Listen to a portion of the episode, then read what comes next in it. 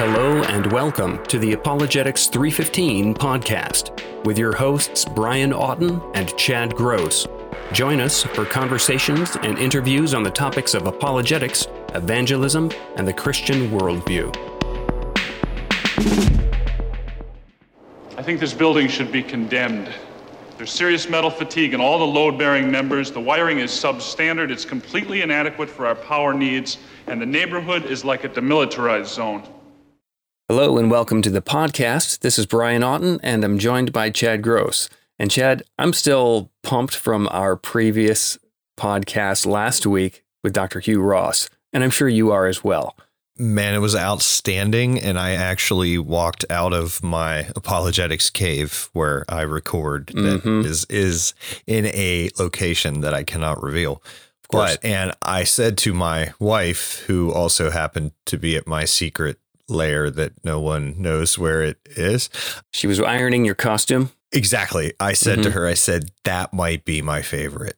And and I've said that a few other times, granted, but I still have that impression of that might be my favorite. I just really enjoyed it. Uh, his knowledge, you could feel his warmth and kindness even through the, you know, mm-hmm. on screen, you know?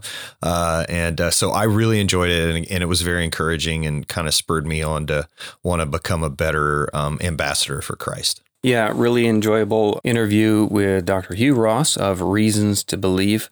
That's reasons.org. You can catch that episode from last week. That's number 104 of the reboot numbering system. There are hundreds more interviews prior to the 100s. So if you go back into the back catalog, you can find another interview with Dr. Hugh Ross 12 years ago. But uh, that's episode 104. This week, we're shifting gears and talking a little bit more sciency again, this time in the area of biology, and we're talking about evolution with our guest Perry Marshall. Now, if anyone's listened to the Unbelievable radio program, which is great with uh, Justin Brierley, you know, you may have heard of Perry Marshall before because he's been a guest on there a few times talking about evolution and his take on evolution. We're going to be discussing his book titled Evolution 2.0 Breaking the Deadlock Between Darwin and Design.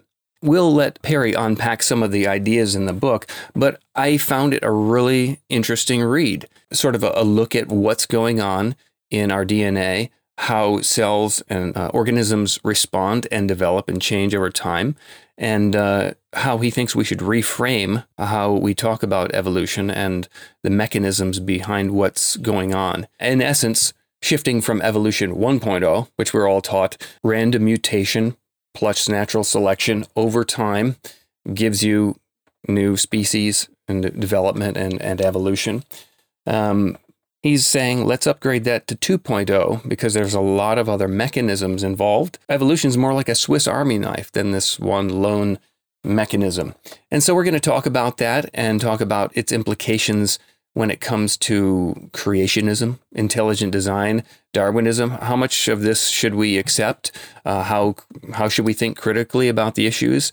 And does it really pose a threat to what we believe about God's creation and involvement in the area of science and what we how we look at science? So I'm really looking forward to this interview should be fascinating. I always appreciate discussions in these arenas and like to fine tune my own views. Being a layman, having access to people who have deeply studied these topics to, you know, make sure that I'm representing uh, the various views fairly is always uh, something I want to take advantage of. So, yeah, it's going to be fascinating. And uh, we'll link to all of his resources in the show notes. If you want to go to perrymarshall.info, that's his personal homepage, or his professional homepage is perrymarshall.com. And you can find lots of other books by him as well. So let's go to the interview. Let's get ready. Switch me on. Well, Perry Marshall, thanks for coming on the podcast.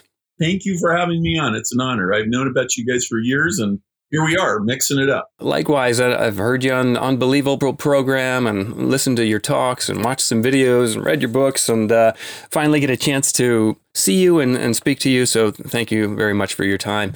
So we're going to be talking about your book, Evolution 2.0 Breaking the Deadlock Between Darwin and Design.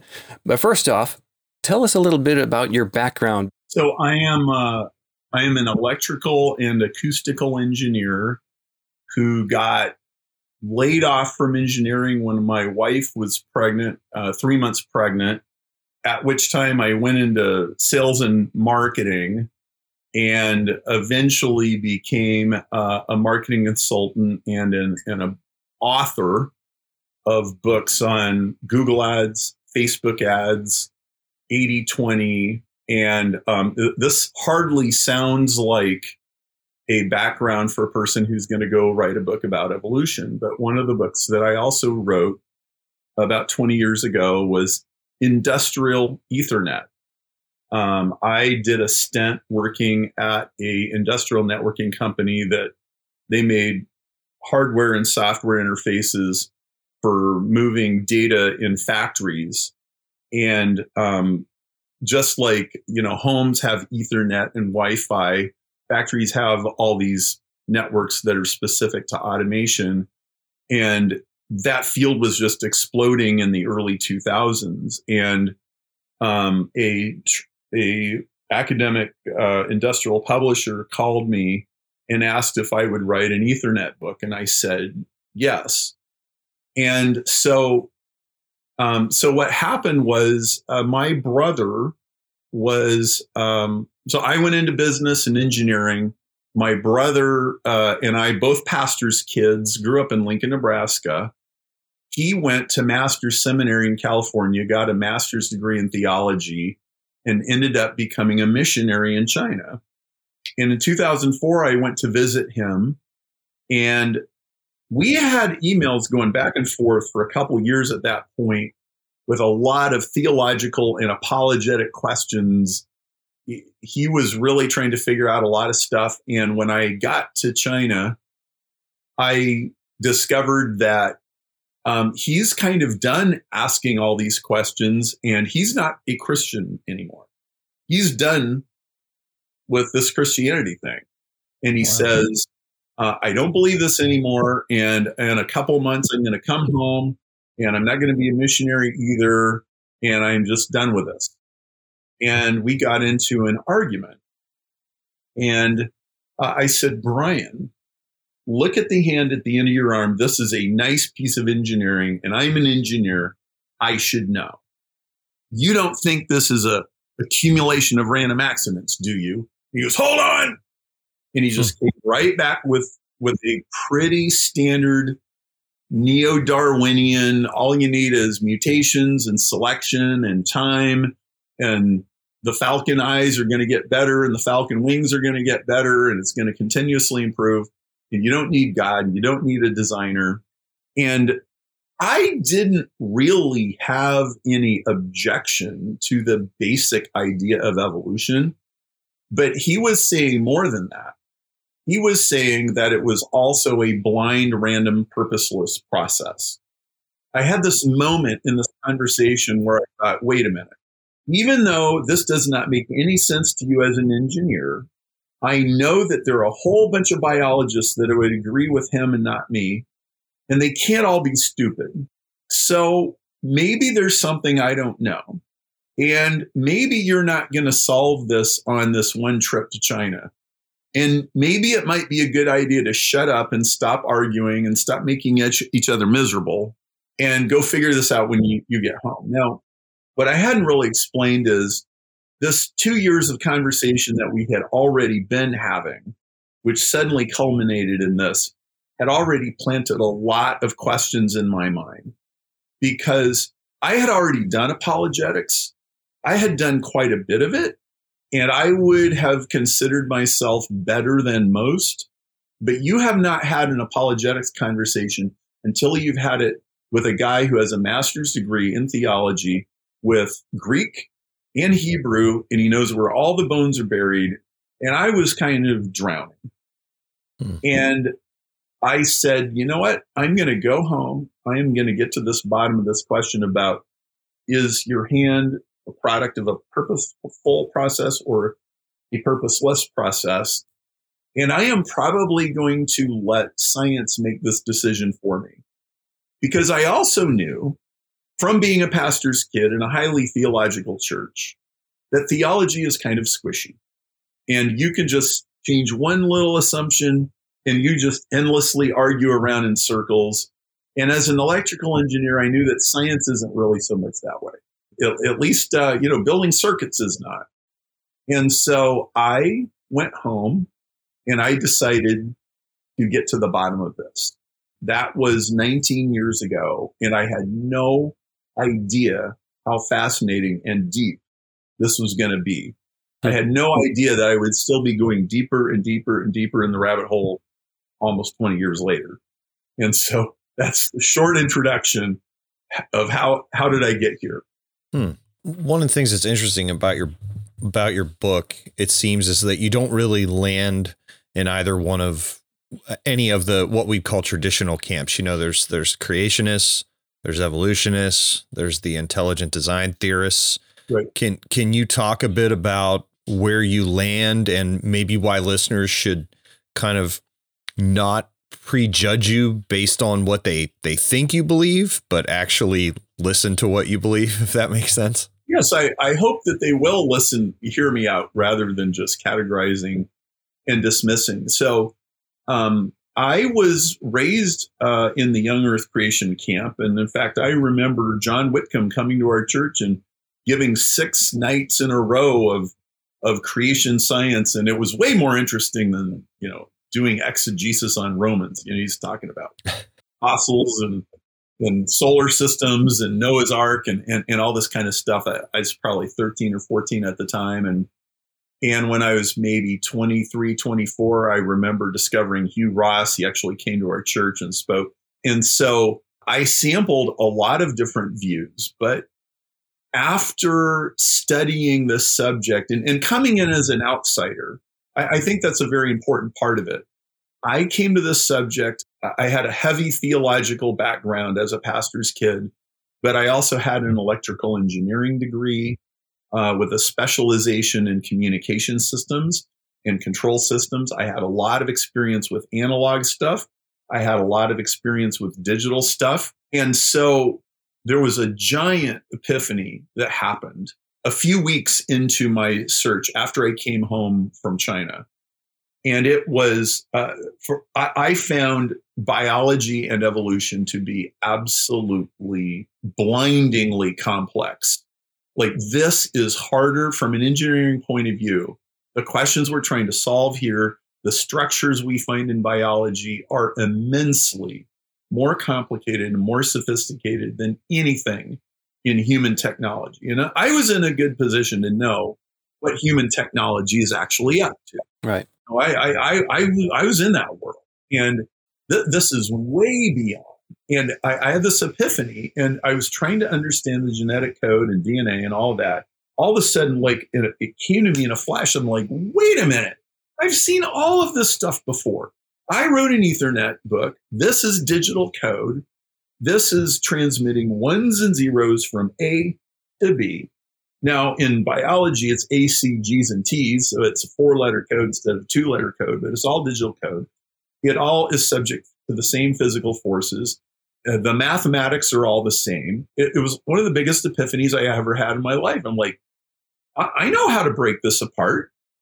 This is a digital communications problem. Genetics is a digital communications problem. Evolution is a digital communications problem. I can actually start to figure this out. And all of a sudden, everything started to make sense because you can't violate the laws of physics. You can't violate the laws of information theory. And, and what I started finding out was cells have been doing for three and a half billion years what humans thought we invented in the 1920s and 30s and 40s and 50s. Oh, okay. Wow. This is amazing. And so, so I started pursuing that. And I also started mixing it up online. Um, in fact, about a year into it, I found myself, uh, to my chagrin, pulled into the world's largest atheist discussion board, Infidels, at the time. Oh, um, yes. and defending myself, uh, I had gone to Willow Creek Community Church and given a talk there called If You Can Read This, I Can Prove God Exists, which is a little bit tongue in cheek because, you know, prove with an asterisk, like infer. Mm-hmm. But but the ar- the argument was DNA is code. All the other codes are designed, therefore DNA is design. Mm. And I, I, gave that talk and I, I had all my arguments put together and then I put it online and I would I, I, wanted to make sure that my arguments were absolutely rock solid and I would take on anybody who challenged me. And I would get all of these emails from all these different people. And one day I started talking to this atheist and I started backing him into a corner and he got flustered. And so he went over to infidels. He posted a link to my Willow Creek talk. If you can read this, I can prove God exists. And he said, Hey, I've been talking to this Perry Marshall guy. Be nice to, to him while you eviscerate him, please. And it was me against this horde of all of these.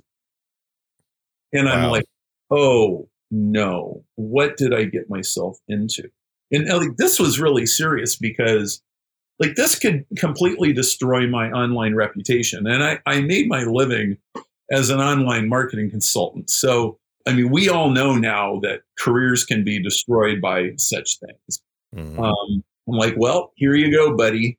I, I think you've been subconsciously asking for this and it just showed up at your doorstep. So you better defend yourself. And so I did. And this became the longest running, most viewed thread in the history of infidels. It went on for seven years. Wow. Um, it, it was really funny because every time new posts would go onto the thread, it would pop back up to the top. And it became an embarrassment to the atheists because none of them had a counter argument to what I was saying. I was like, show me a code that's not designed. All you need is one. No, snowflakes are not codes. Sand is not a code. Starlight is not a code. And uh, ocean waves are not a code. We we go round and round, and, and I soundly beat them. And so I, I spent, I mean, hundreds, thousands of hours nuancing these discussions and and and engaging with people and asking the questions and finding better and better ways to try and explain what I was doing, what, I was thinking. And, and over the process of doing this, I became dissatisfied with all of the available choices or, you know, all of the stores in the mall. Mm-hmm. I, I was not happy entirely with the creationists or the Darwinists or the intelligent design guys. Uh, by the way, I have to say, there was valuable things in every single camp uh, even the ones I didn't particularly like. Like you might not like the panspermia people who think that life came from outer space. You might think that sounds nutty. You know, sure. sometimes they come up with really interesting uh, models of chemistry and things that can be very useful at times. And so, like, no matter how kooky or you know unsavory somebody's view is, there's usually somebody from their camp who is doing something useful and interesting. And so I, I ended up assembling a very eclectic set of views and tools that that I, I call evolution 2.0 and and um, I really wanted to create something where I felt that like the religious zealots on the atheist and the theistic side were so entrenched and dug in that their conflict was making it impossible to have a sensible, let's just talk about the science conversation. Hmm. And so there was a lot of things that motivated me to to do it do it the way I did. That's helpful. I want to talk to you and ask why I call it evolution 2.0 and one of my thoughts is that it just so happens my daughter is studying for biology exams at the moment. And so we're going over genes and DNA, alleles, evolution, and then of course, well, random mutations and change over time make the new species, etc. Yep. And right. so I thought, well, this sounds like what Perry would call evolution 1.0, the idea that this is the mechanism for living things changing over time through chance and random mutation. And that gives you new biological outcome. It's more advantageous for the organism, and then it's retained due to natural selection. Now, from reading your book, it seems to me evolution 2.0, as you put it, is more like this the organism is driven by actual code and it has the sort of, as you put it, Swiss Army knife of various tools at its dis- disposal to respond and adapt to environmental pressures. So, why evolution 2.0? So remember the conversation, you know, the, the hand at the end of your arm and my brother, mm-hmm. and he says, look, all you need is these random changes. Well, I really picked up on what he was saying because I'm a communications engineer. The notion that you could take any kind of code or instructions and then just randomly change it, and once in a while it's going to be better, is uh, adding noise to the signal. You're you're adding noise signal, and any communication engineer can tell you that will never work. The only way to make it work is to take little tiny parts of it and like I'm only going to randomly mutate this teeny tiny little part, and I'm going to try a bunch of things like one of those uh, one-armed bandit um, machines in a in a gambling casino where the cherries and oranges spin. Mm-hmm. You're like, okay, like two or three at a time, then you could do that. But like the, the standard explanation of evolution doesn't work at all. And the, the creationists and intelligent design guys have been right about this all along. Uh, but there's another thing I discovered that just it blew my mind. It it rocked my world, and it was when I discovered Barbara McClintock, and she was a brilliant geneticist who, in the 1940s, um, she was doing experiments. She was damaging the chromosomes of corn plants and she was kind of hacking the corn genome before people even knew exactly what DNA was. But they, they knew what genes were and they, they, you know, they knew what chromosomes were. And she was working at this. And she damaged a chromosome so that a corn plant could not reproduce. And the corn plant went and it, it copy pasted sections of code from other chromosomes, moved the code around, installed new code repaired it, went on and reproduced, and she figured out exactly what the plant had done. And she was the first person to observe an evolutionary event and document the genetics behind it. Hmm. And her colleagues thought she was crazy. She spent seven years making absolutely sure what she thought had happened was what had happened. 1951, she goes and gives a presentation at Cold Spring Harbor half the audience laughed at her, the other half were angry, like, woman, don't you know genes and chromosomes build corn plants? Corn plants don't build genes and chromosomes. And they sh- thought she was crazy, and she couldn't get in anybody to listen. And so she kind of went underground for 20 years and she just kept doing her work. And her superiors thought she was doing worthwhile work, so they let her do it. And she won the Nobel Prize in 1983. And what she figured out was every every organism, not just corn plants, but bacteria and eukaryotes and mammals and amphibians, they all have the ability to cut, splice, and rearrange their DNA and re engineer it in real time. And so, to an engineer who, up until I discovered her, I was kind of on the fence about evolution. In fact, I was very perplexed because on one hand, I knew, like, knew, absolutely knew that the explanation they were giving me about these random mutations couldn't remotely possibly be correct. There wasn't the slightest chance that that was what was going on. I knew that. On the other hand, I couldn't dismiss the idea of evolution. There was there was there was too many too much evidence that I found very convincing that one species does evolve into another, that there's common ancestry and all of that. And so I was just sitting there with a dilemma. And I, and I took the approach, well, you know, I, I don't really think the Bible has a position on this. I don't think you can read Genesis and say that, well, that can't be an evolutionary process. I mean, it does say, uh, you know, let the ground produce creeping things and cattle and like I, I, I, I don't see any problem there. I'm just going to hold this as an open possibility. I'm going to be neutral about it. I found that arguing that DNA was code and code was designed and in avoiding evolution or not having a position on evolution actually helped me a lot. If, if I was against evolution, it just threw up a, a wall with people. Well, that wasn't my main concern. My main concern was is this intrinsically purposeful or is it not? Is the hand at the end of my arm a sure sign that we live in a purposeful universe, or do, do random accidents produce stuff like this? And so when I discovered that organisms can re engineer themselves, I said, This is more interesting than anything I've heard either of these sides arguing about. Why isn't everybody talking about this? That that was the beginning of evolution 2.0.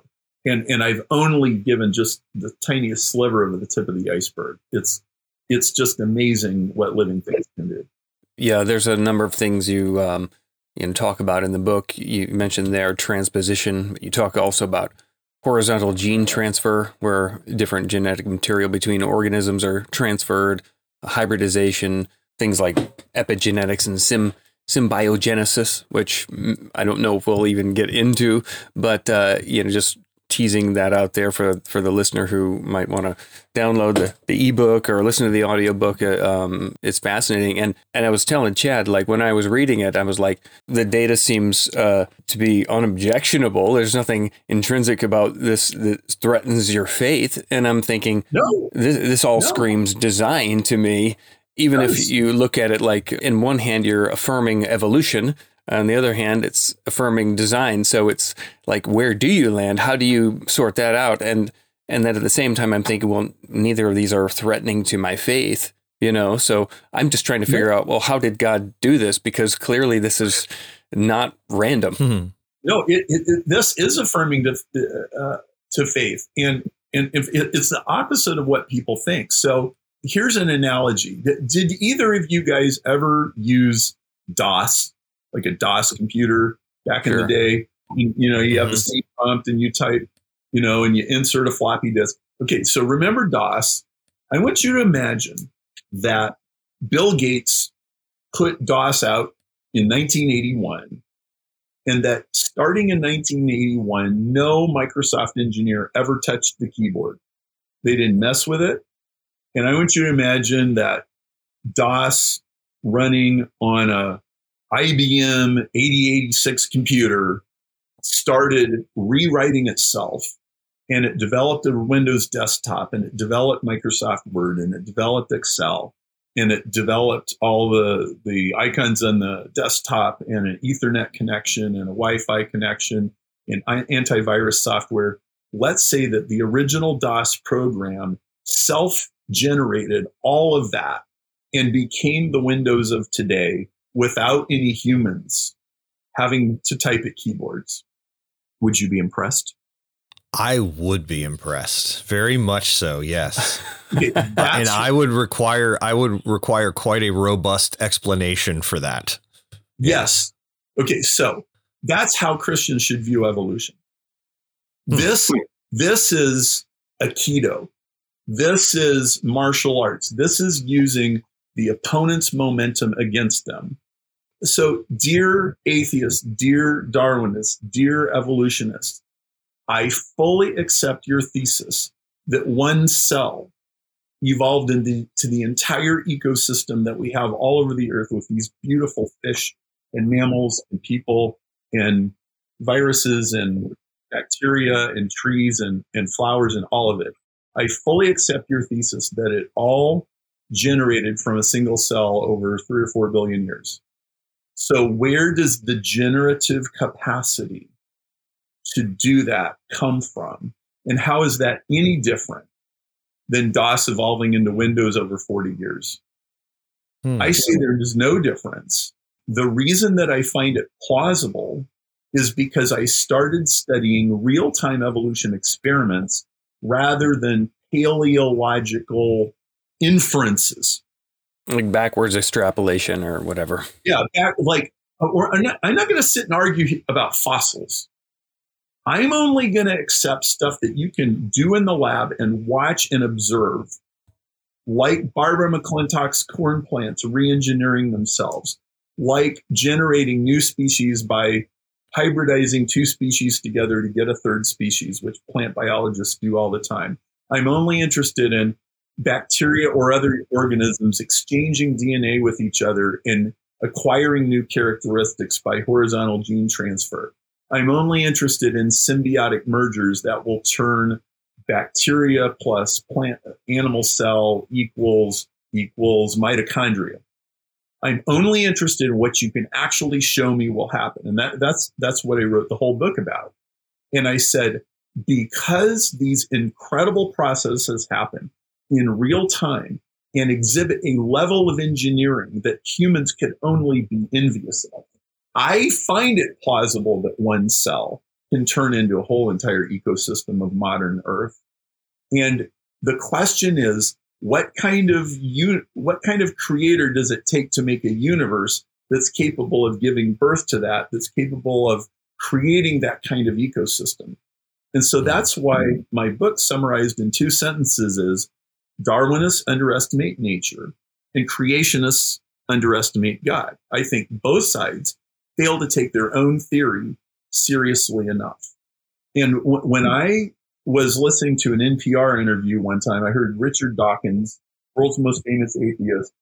Somebody calls in on the phone and they said, Mr. Dawkins, where did life come from? And he goes, It was a happy chemical accident. I almost put my fist through the ceiling. I thought an, an Oxford professor is saying stuff like this and getting away with it. Hmm. I can't believe it. I was aghast. And I thought, it's not the theologian or pastor's kid in me that finds that upsetting. It's the engineer. Hmm. I know how hard it is to design a circuit or a digital network or a computer or write a piece of software. He's going to tell me that the first cell was an accident and then every step of evolution all ever since was just an accumulation of more and more accidents. That's not science. Science is the study of logical, rational processes that you can mathematically model and break down. He's not giving you a scientific theory. He's giving you a story. He's giving you a religious narrative. It's just an irreligious narrative. And that made me so upset. I was, I was just appalled at the level of conversation that was going on out there. I said, I have to do something about this. Like, I, I can't, I just can't sit and not do something. What can I do? So, DNA is a code. You argue that throughout the book. So, you want to unpack how, you know, we talked a little bit about, you know, how codes can't come from non intelligence. We've talked a, a bit about adding noise to a system doesn't increase the complexity or the, increase the information. Mm-hmm. From your background in software engineering and, and engineering various systems, how does that inform your view on the role and the origin of, of DNA? So, so that gets you into the origin of life and where did the genetic code come from? And so, after after a few years of making that argument, DNA is code. Code, all the codes are designed, therefore DNA is designed. Uh, I, I, really only had one frustration, uh, like when I would mix it up with atheists, which was I had a very hard time getting them to agree on the definitions, and the arguments would just go around in circles. And one day, I had this realization Barry, write a specification, show them how to prove you wrong, and put money on the table and say, prove me wrong. And so I said, I wrote a blog post. I said, if you want to prove that you have a code that nobody designed, here's what you got to do. And I and I, I stole something right out of an engineering textbook. I made a spec, and I was arguing with this guy on my blog, and I said, okay, here's what you got to do. If you can do this, I will write you a check for ten thousand dollars. And I remember pressing the button like post the blog post and going, you ever done this? What's going to happen now? like, you know, did I just launch a nuclear missile? Um, am I going to get attacked? Uh, you know, what's going to happen? And what happened was nothing. He, he went silent. And the, the back and forth and the round and round and round and circle is just stopped. I was mm. like, well, that was interesting. Then I get in the same conversation again next week. And I tried it again and it just stopped. From that point forward, every time I would put this in front of people, I was saying, put up or shut up. I don't want to have a philosophical argument. You're either going to come show up with some evidence or you're going to shut up. So what's it going to be? and, and, and it just went silent. And, and this is probably after about five years of like duking it out and trying any which way. And, you know, one, one of my goals for a while had been, man, I am, I, you know, I'm going to back an atheist into a corner in 30 minutes. I'm going to back an atheist into a corner in 10 minutes. I'm going to back him into a well, I, now I got it down to 30 seconds. You know, wow. You know, congratulations. So, Hmm. oh, what? So now, well, what you find with most atheists is they're not even remotely interested in changing their views or, or, or anything like that. And sometimes there's the only reason to argue with them is just to kind of sharpen your sword and polish your own thinking. Okay. Which, okay, that has a certain amount of value. But now that I could back any atheist into a corner in 30 seconds, I started thinking, all right, well, what can we do with this that would actually be useful?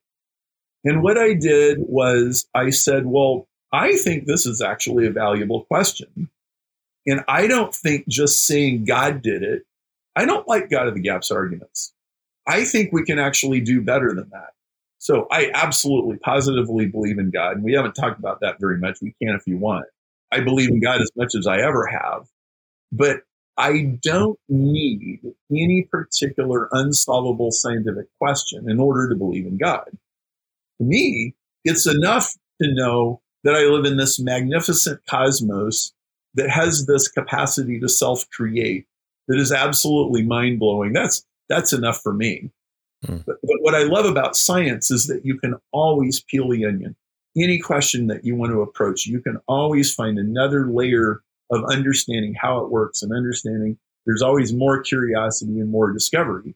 And so I started to think, you know, maybe, maybe I shouldn't think of God as like this computer programmer who typed up the genetic code and downloaded it into a cell and pulled the lawnmower engine and started it all up. You know, maybe, maybe it's even more subtle than that.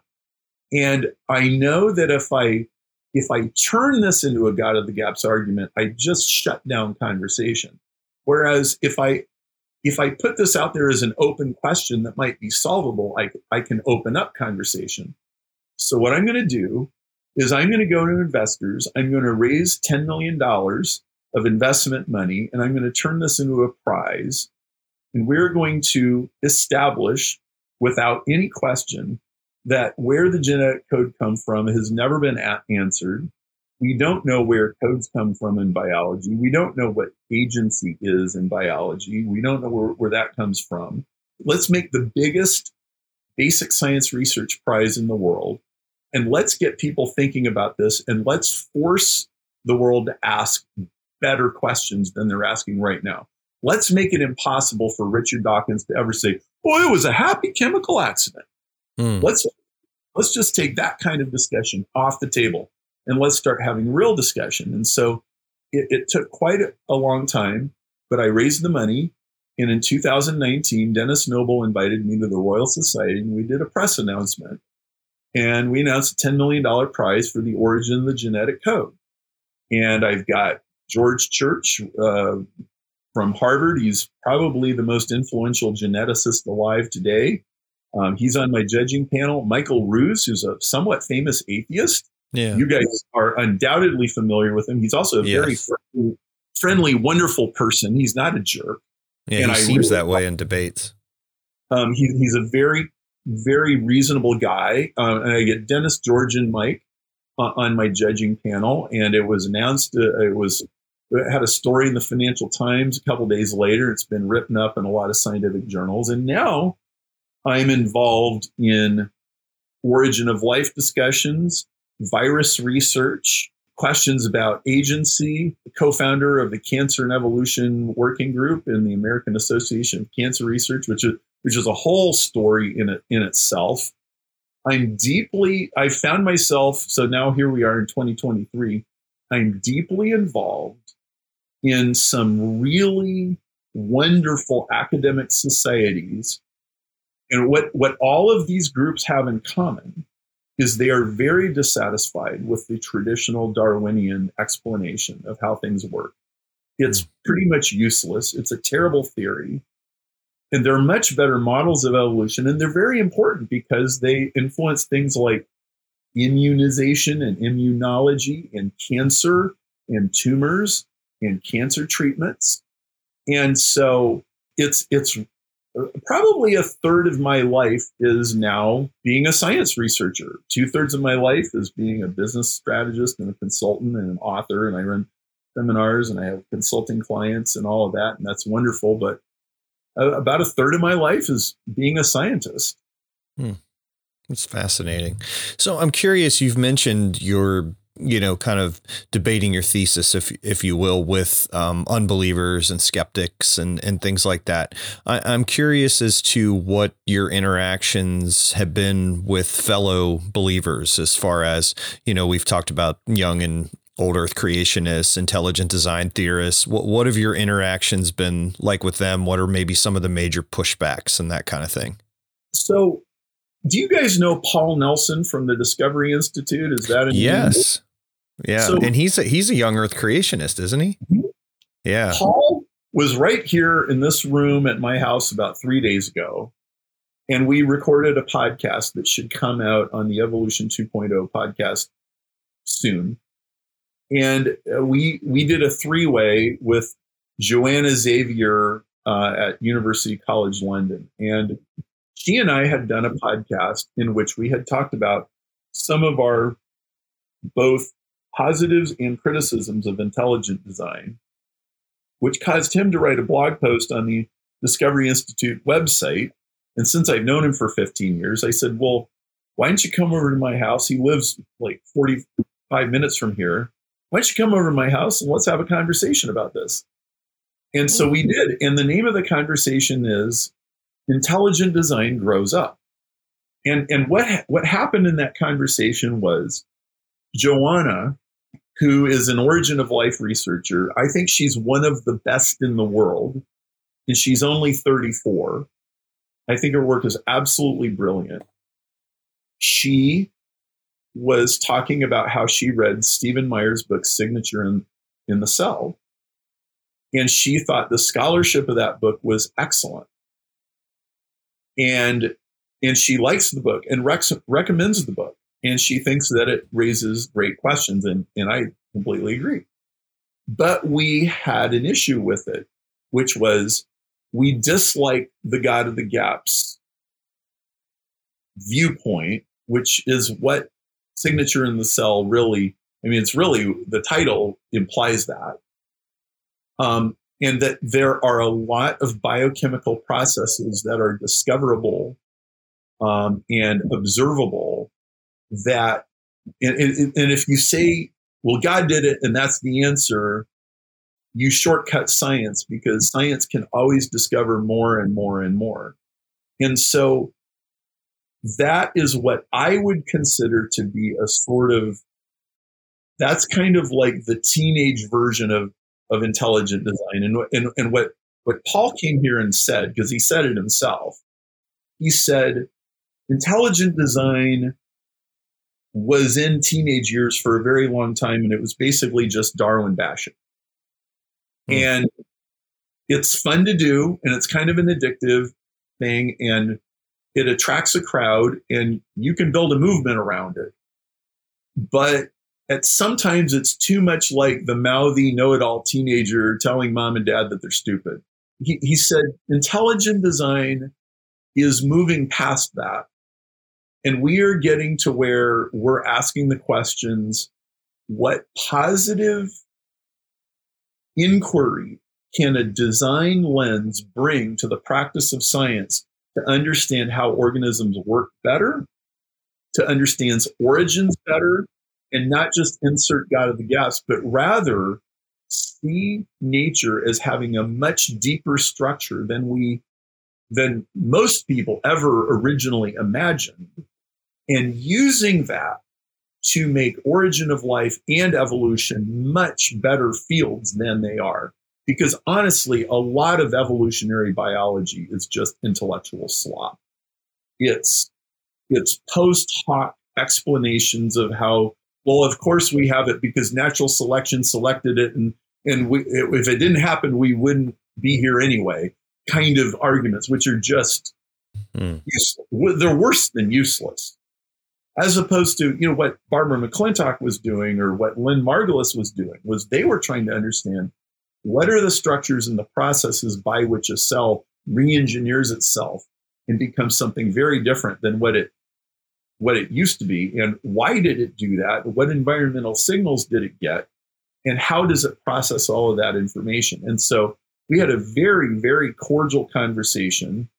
And i think this is a kind of conversation that was pretty much impossible to have five or ten years ago hmm. so, what distinguishes your view from Dr. Meyer's view? Because he he also argues that you know DNA is genetic digital code, or you know that's that's what he calls it. So, so how does your approach differ from Dr. Meyer's? Well, so when I say DNA is design, you know, one interpretation of that would be okay. So God is like an engineer, and he set up the genetic code table, and he built the first cell and he switched it on almost like a human engineer would, you know, build a transistor radio and stick the battery in and turn it on. And then away it, it went. Well, that, that's that's one way of viewing design. But I think a deeper way of viewing design is to understand that all living cells possess, all organisms possess some level of sentience and they are self-aware and that they they design and redesign themselves because of their agency and i mean the philosophical term agency which is the ability to act on the world and effect mm-hmm. change mm-hmm. at will and that the genetic code is downstream from an intrinsic agency which we don't understand the consciousness people would call it the hard problem of consciousness. And Paul Davies and Sarah Walker call it the hard problem of life, which is information. And so I think there's a question behind the question, which is agency, which in philosophical terms is really free will. It's like, where does free will come from? And, and I say that free will isn't just a human phenomenon. Free will goes all the way down to the cellular level. And every living thing on earth possesses it to at least some minute degree. And that's what makes life possible. That's the thing that makes life alive. And that's the thing we don't understand. And so it may be woven into the fabric of the universe, but it's also perfectly compatible with the Christian conception of God the Creator as I understand it. it's perfectly compatible with a biblical worldview. Mm-hmm. And so I think what we have is a way that science and a biblical worldview can coexist and where evolution is the biggest miracle of history. Hmm. That's interesting. Uh, it goes beyond what read in the book. So I kind of want to pursue that bunny trail um, because you know everything I've seen that you're you're writing in their book. I'm saying, oh, okay, here's here's his uh, reasons and things like that. But I don't know what your reasons are for thinking of agency being on a cellular level. Now, you did mention in the book how there are certain bacterial bacteria and things like that where it seems as if they're communicating and almost mm-hmm. casting a vote for and for for doing some sort of changes in a, in a group. Maybe yes. that's what you're alluding to, but what sort of data are you drawing this idea from where you're seeing agency at, at that sort of level?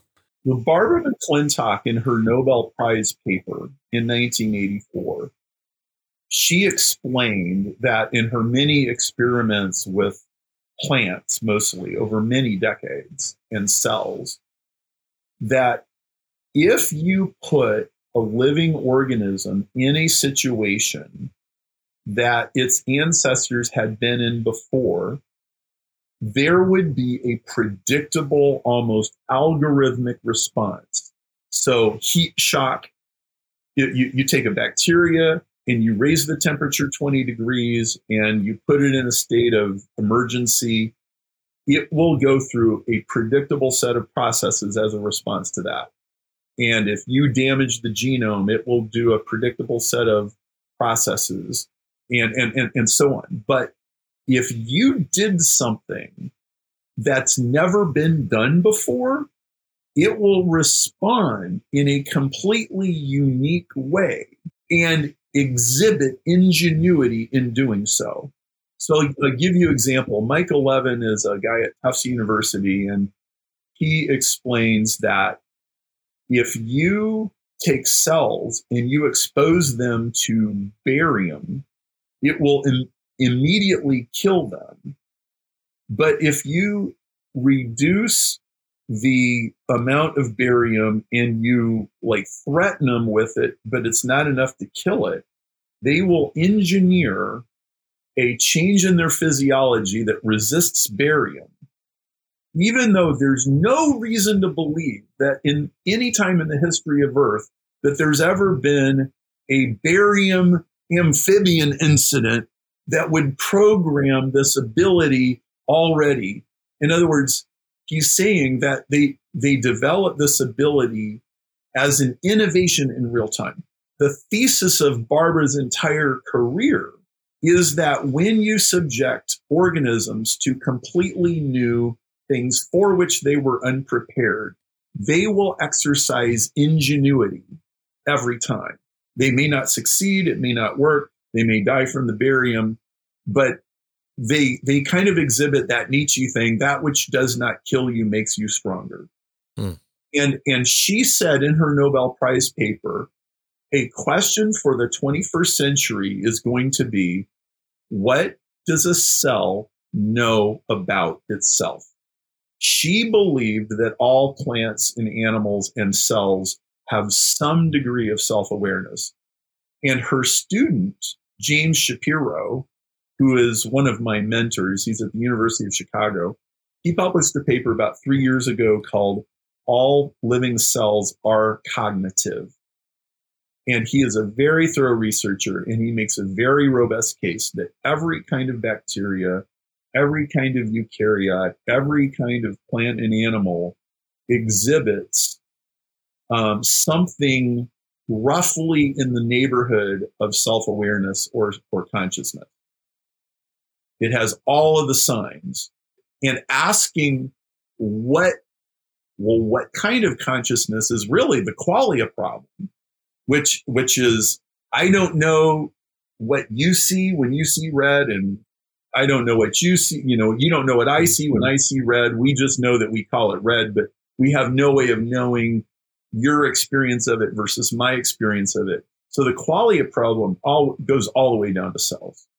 And so that's why I think there's a very, very good case to be made uh, for this. And there's an entire subcategory of science called basal cognition. If you just go to Google Scholar and type basal cognition, you'll find thousands of papers and they're concerned with what do slime molds and plant roots and bacteria and protozoans, what do they know? And what do they experience? And guess what? Trees talk to each other and bacteria talk to each other. And I, I think people, many people in many cultures have thought this way for, for thousands of years, but modern Western people don't think this way. And I just think it's an, an erroneous way of viewing the world. I think the world is much more alive than we think it is. Hmm. Yeah, that's super fascinating. So we, when we um, started the interview, we were talking a bit about how this whole thing came about with your brother and the back and forths and all that. So uh, one of the things I want to know is is what's going on there? What's going on with your brother, and and how has this research impacted him, or is has it, or about about ten years ago, we were driving in a car, and he says, "Perry, thank you for not letting me become an atheist." and and he said he did move home a couple months later after that conversation. He was angry. He was mm. bitter. Um, he felt like, well, well, I have to say, I think he had a lot of legitimate questions, and I would have been dissatisfied with some of the answers that he got as well. I think he graduated from seminary believing that he had been given the master Excel spreadsheet of all of the theological answers. And this is the way the world is. And living in China four years on his own, independently, with nobody breathing down his neck, And being in his late 20s and having access to the internet, he started to grow up. And he started to, to go, gee, you know, maybe the earth really isn't 6,000 years old. And, you know, and on and on and on, like all of these. And that, that Excel spreadsheet really started unraveling. By the time he came home, he was angry and bitter. Hmm. And um, there was no way I was talking him back into the faith, that's for sure. But, you know, all of us have a finite amount of influence over other people. May, we not may not be able to get him to move 10 feet, but maybe we could get him to move one or two feet. He got, for a little while, he was pretty enamored with people like James Randi. And, uh, and he was reading a lot of atheist literature and he was really liking it for a while. But I, I really challenged him on some of that. And, you know, at this time, obviously, I'm going very deep into, into all the science stuff, which he very quickly started to appreciate. Uh, he's always liked Evolution 2.0. He's always thought it was totally fascinating. He's never had any particular disagreement with any of the things that I've found uh, with it. He started to realize that, you know, when, when he left the faith, he was very strongly tempted to just attach himself to yet another form of fundamentalism. Hmm. Um, but he kind of you know, I was pulling on him a little bit and he kind of took a step back and he took a chill pill. I, I, he, he did some therapy work, he did some inner work, and he kind of realized, man, I, I got some anger I, I got to deal with. And I, I, I got some disappointments and some wounds that I got to deal with. And I need to take responsibility for this and not just join some other cult or whatever. And, and so he became a, what I would describe as a very amicable, mild agnostic. And that's still kind of where he is. Okay. Uh, you don't argue. We don't fight. We have a great deal of appreciation for each other. I don't feel like it's my job to convince him of stuff. He loves the science work I'm doing. He's total. Every time we talk on the phone, he always asks me, well, "Okay, so what's the late, latest crazy rabbit hole that you got down this week?" and, and, and there's always, you know, there's always something. Uh, I, I love him to death. And I am comfortable with it's like it's not my job to tell my brother what to believe. And and there there's this kind of space that needs to be held where we can be comfortable with each other. And one of the things that I really have tried to create with Evolution 2.0 is what I would call a demilitarized zone. It's kind of like the strip between North and South Korea where nobody's shooting at each other. And like I'm not going to tackle you and take you down with and muscle you with some philosophical argument, but we're we're we're going to more focus on the mystery and the unanswered questions like where does a universe this amazing come from? And if we take design seriously not as one singular event long ago, but as a as a lens and a paradigm or understand how living things do what they do, how is it going to help us with cancer research? How is it going to help us with viruses and form a better dialogue in science than than what it's been? Because evolutionary biology has been it's almost it's almost as though they invented cancel culture like 50 years ago and the whole world was discovered in the last five years. That's a pretty fair assessment, I think. Anybody who challenges the paradigm is quickly shot down or demonized, or yeah. Well, and and I got to say, you, you know who has really made some huge strides is Denis Noble. Hmm. Um, Denis and James Shapiro organized uh, a group called the Third Way of Evolution, which is now it's about 70 or 80 highly, highly credentialed scientists and there's a third wave of ev- evolution website, and all of their profiles are on there, and all their publications are listed. And you can go find all you want. And it's a public statement. We do not agree with the standard Darwinian explanation. It is inadequate. It is inaccurate. It does not match what we currently know about science. It's obsolete. It needs to go. We are not creationists we are in favor of a view of nature that says that life is capable of engineering itself and that this is very deep rabbit hole that we have barely, barely begun to even start to understand. And Denis debated Richard Dawkins in June. Um, in fact, the whole video is on my website. Uh, you can watch the whole thing. Denis was on Dawkins' PhD supervision committee in the 1960s. Oh wow. Uh, okay, and and Denis is he's 86 years old. He is an eminently respected British scientist. He's got a commander of the British Empire from Queen Elizabeth. Uh, Dawkins was very nervous. Dawkins did not do a good job. Denis could have eviscerated him, but Denis is too polite for that. Hmm. But Dawkins clearly was outmatched. And you can watch that thing and you can see that Dawkins, like Dawkins' knowledge of biology is literally 30 years out of date. And, and, and, and Denis is making huge waves in the evolutionary biology community now.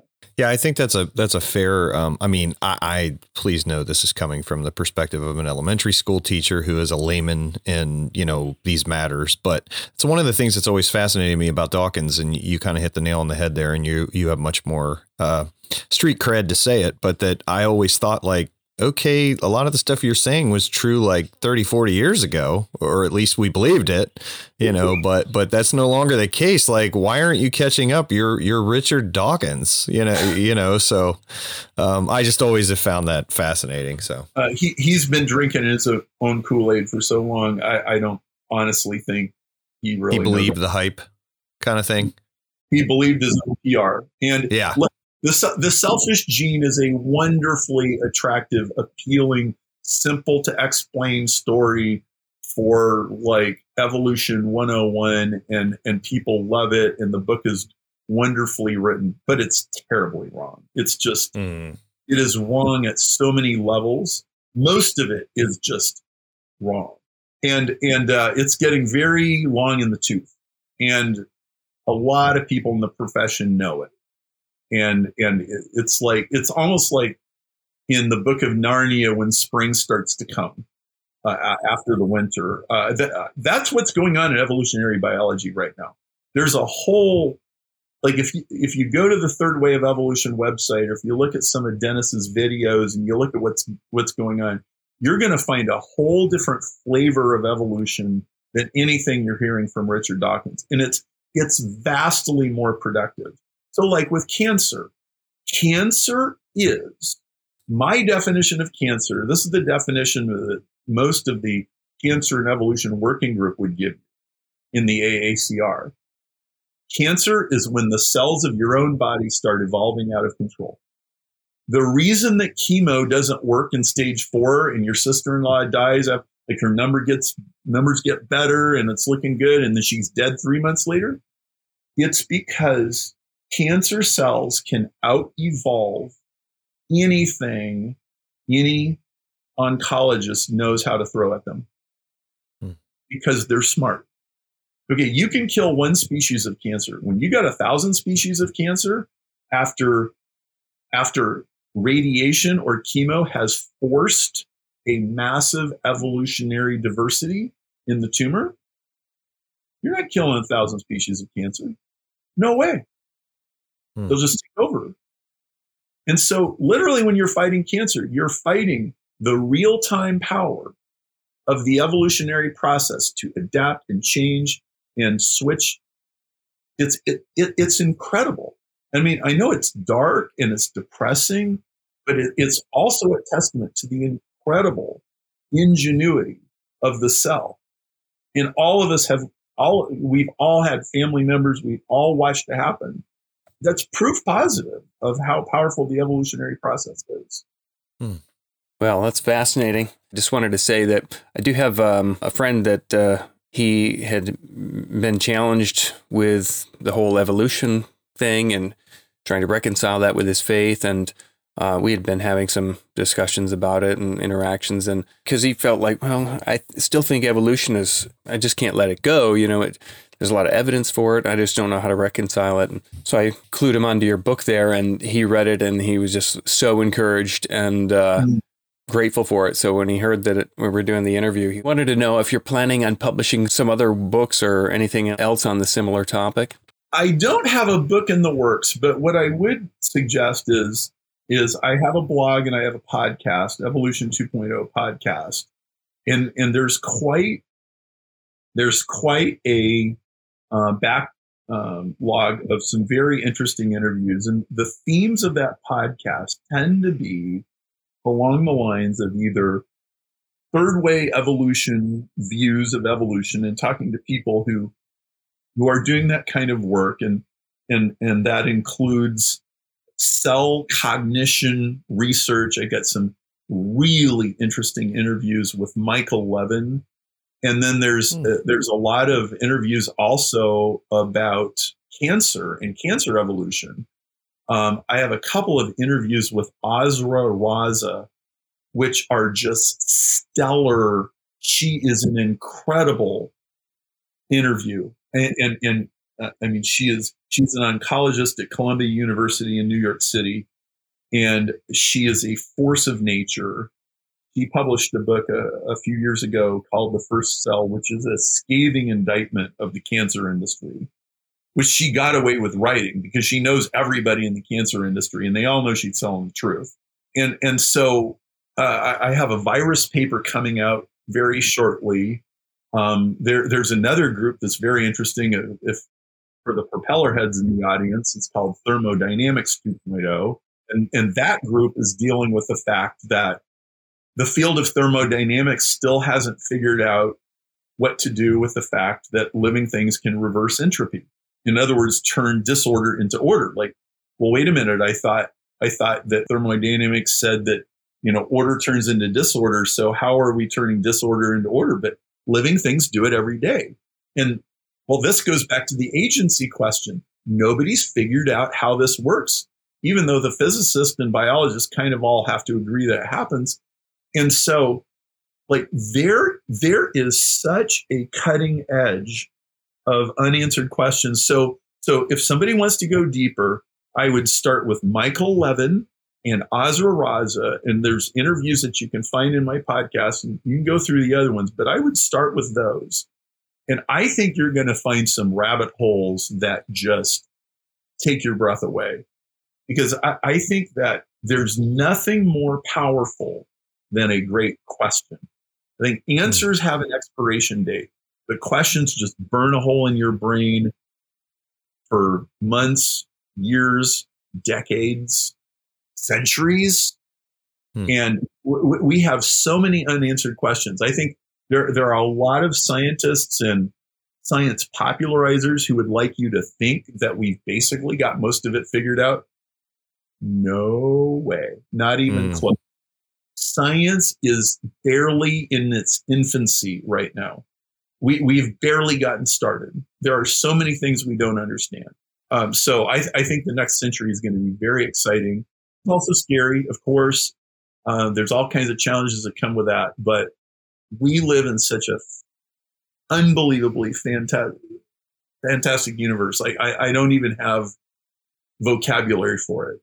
It's mm. it's heartbreakingly beautiful and awe inspiring, and I get to wake up every day and learn something else about it. Hmm. Wow.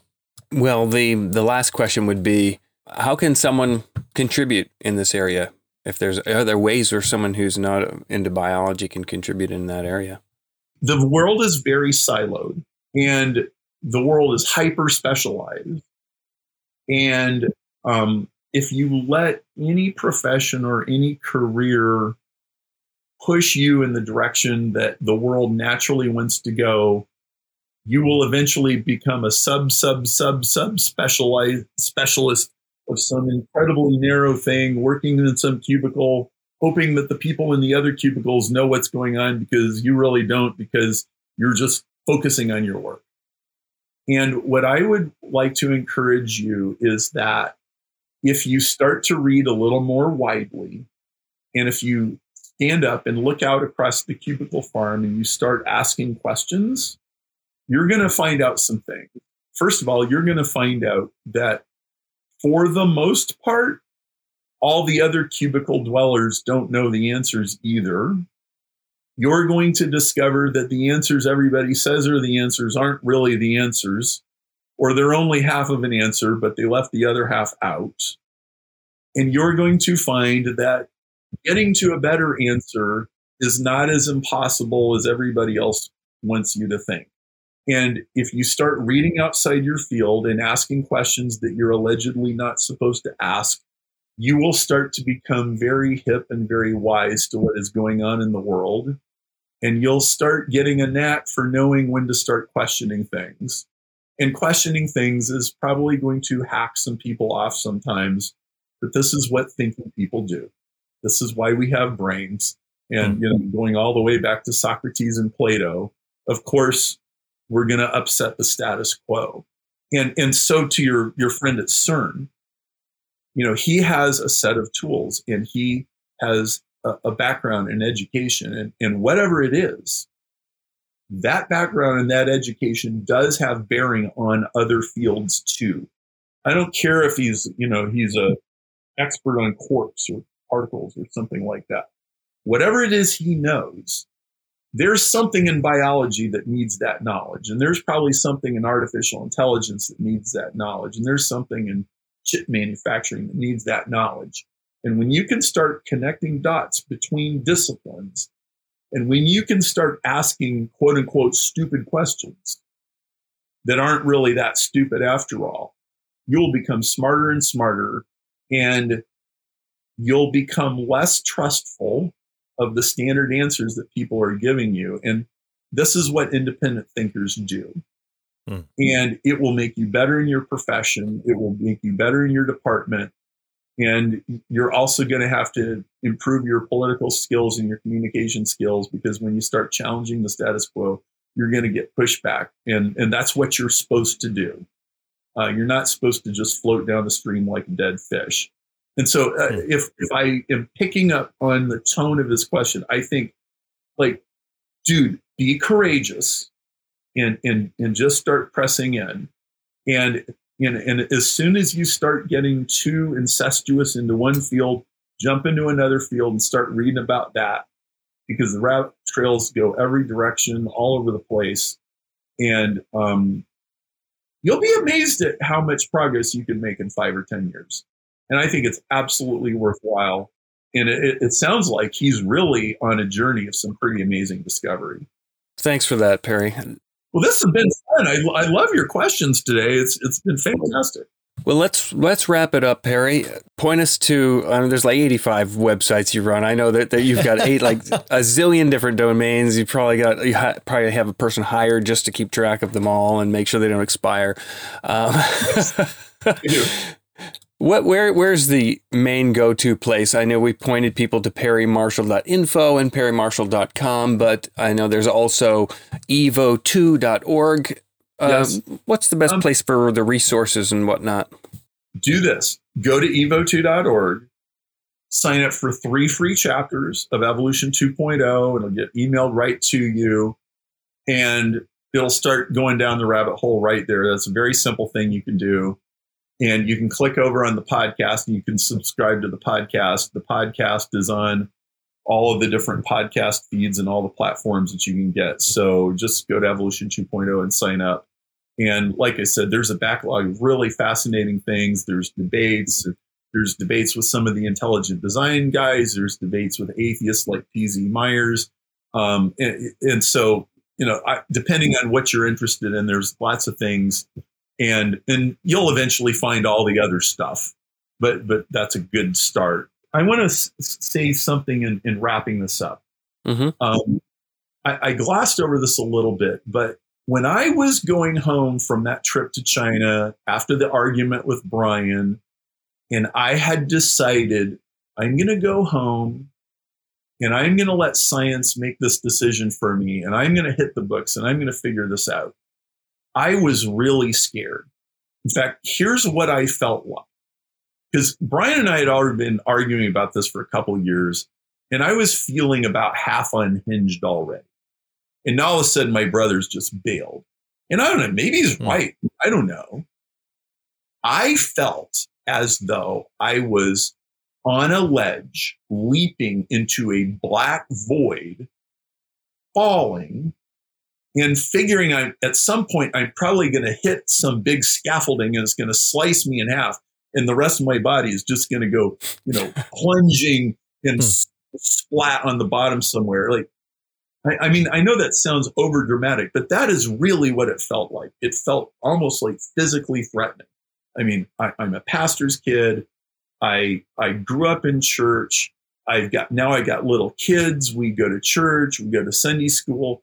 And my wife knew what was going on. She knew, hey man, like my husband, he might come out of this an atheist, and there ain't a thing I can do about this. Hmm. And this is way over my head. Know, I, I was just scared to death. But there was one thing I believed. I believed that whether Jesus was who he's, you know, Christians say or not, I knew that he said the truth will set you free. And I figured, I think that's true. And I am going to pursue the truth wherever it leads.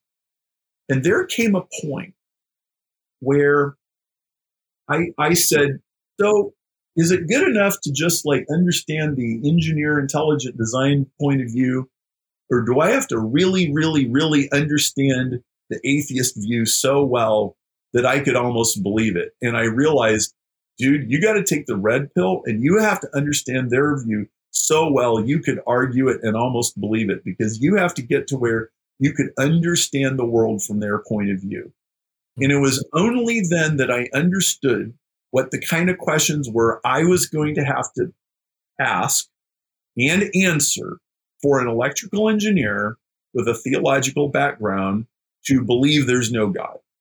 Because I looked at the hand in my, into my arm and I thought, this is purposeful and it points to a transcendent something or other. And, and it, it was it was only because I was willing to take that terrifying leap and possibly embrace the other side that I was able to see the whole thing 360 degrees. And this is why I came to views that are different than the other established camps.